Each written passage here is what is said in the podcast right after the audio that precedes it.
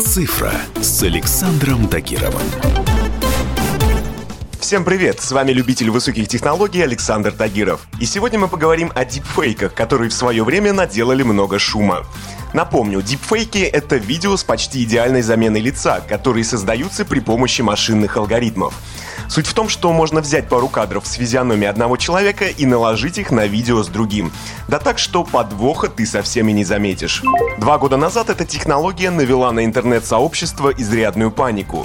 Многие не на шутку распереживались, что с помощью дипфейков так называемая порно-месть выйдет на новый уровень.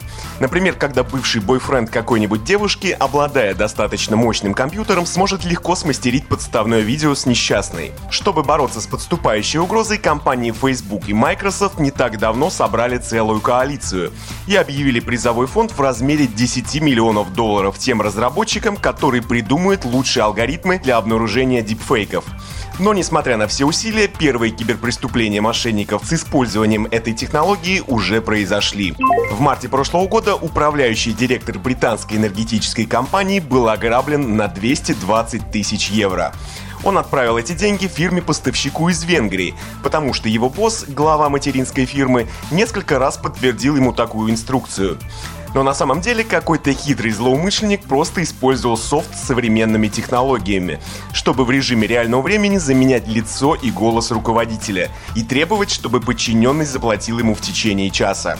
Программа, которую использовал вор, сумела полностью имитировать голос человека, тон, пунктуацию и даже немецкий акцент – Предположить, что что-то идет не так, можно было разве что по требованию босса провести всю сделку как можно быстрее.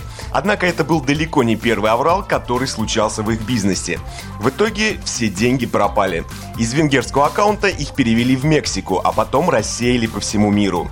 Но воры на этом не остановились. Они попросили второй срочный перевод, чтобы поставки из Венгрии пошли еще быстрее.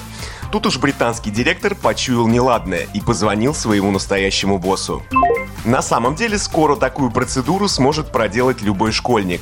Главное найти достаточно доверчивую жертву и собрать нужное количество сэмплов видео и аудио, чтобы сделать подставного виртуального человека. Сервис Google Duplex уже успешно мимикрирует под голос реального человека, чтобы делать звонки от его имени. Многие небольшие стартапы, в основном из Китая, работают над тем, чтобы предлагать похожие на дипфейки сервисы бесплатно. Разные программы даже соревнуются друг с другом в том, кто сможет сгенерировать достаточно убедительное видео, используя минимальный объем данных. Некоторые заявляют, что скоро им будет достаточно всего одного вашего фото. Так что делаем выводы. Пока что инструментов для борьбы с этим нет, и я уверен, что данный случай лишь начало нового способа мошенничества. Вариант защититься только один. Если вам кто-то звонит и просит перевести существенную сумму денег, будет не лишним подтвердить, что это тот самый человек по другому каналу связи. Через мессенджеры, скайп, имейлы или социальные сети. На этом у меня все. С вами был Александр Тагиров. Ищите мои подкасты на всех популярных платформах. Подписывайтесь, ставьте лайки и оставляйте комментарии. Всем хай-тек пока и будьте здоровы! «Цифра» с Александром Тагировым.